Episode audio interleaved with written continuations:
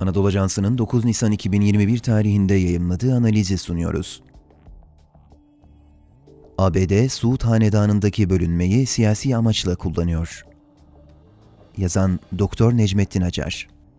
Seslendiren Halil İbrahim Ciğer. Tek bir kişi yerine geniş bir hanedanın mensupları tarafından yönetilen iktidarın belli bir sistem dahilinde hanedan üyeleri arasında paylaşılmasına dayanan ve hanedan monarşisi şeklinde tanımlanan yönetim modellerinde yönetimin istikrarına yönelik en önemli tehdit, hanedan üyeleri arasındaki uyumun bozulmasıdır. Bu durumun en son örneği geçen hafta Ürdün Monarşisi'nde yaşananlardır.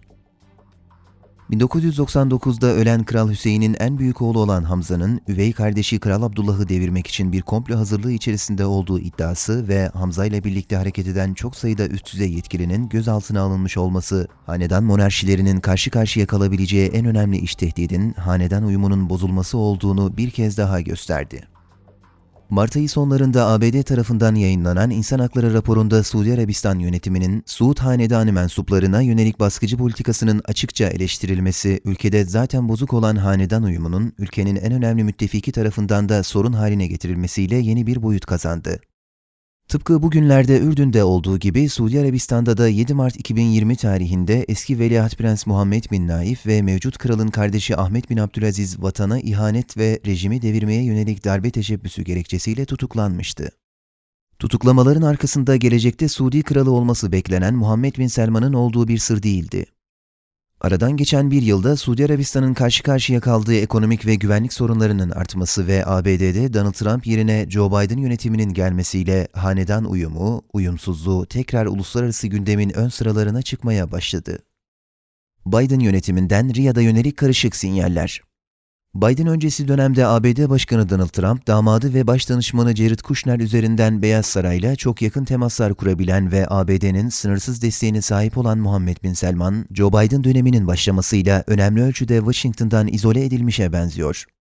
Yeni ABD Başkanı Biden ve ekibi Suudi Arabistan'la ilişkileri yeniden ayarlama politikası gereğince özünde Muhammed bin Selman'ın ülkedeki gücünü sınırlamaya, ABD için yeni maliyetler ortaya çıkaracak saldırgan bir dış politika izlemekten caydırmaya yönelik bir politika takip ediyor. Özellikle İnsan Hakları raporunda Muhammed bin Selman'ın en önemli rakibi olan Muhammed bin Nayef ve Suud Hanedanı'nın yaşayan önemli üyelerinden Ahmet bin Abdülaziz'e yapılan vurgu burada büyük önem arz ediyor. Biden'ın Obama yönetiminde başkan yardımcılığı yaptığı dönemde terörle mücadele kapsamında dönemin Suudi İçişleri Bakanı olan Muhammed bin Nayef'le çok yakın çalışma arkadaşı olduğu biliniyor. Yine mevcut ABD Dışişleri Bakanı Anthony Blinken bu dönemde Biden'ın güvenlik danışmanı olarak Muhammed bin Nayef'le çok yakın işbirliği içerisindeydi.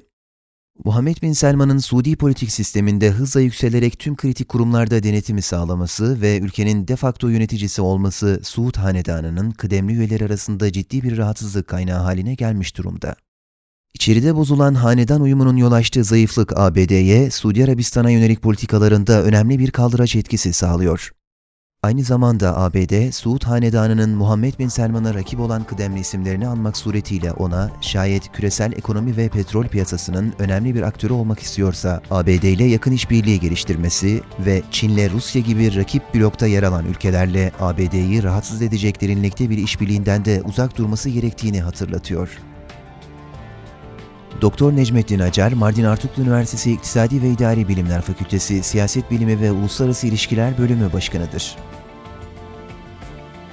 Spotify, SoundCloud ve diğer mecralardaki podcastlerimizi dinlediğiniz için minnettarız. Lütfen abone olmayı unutmayın.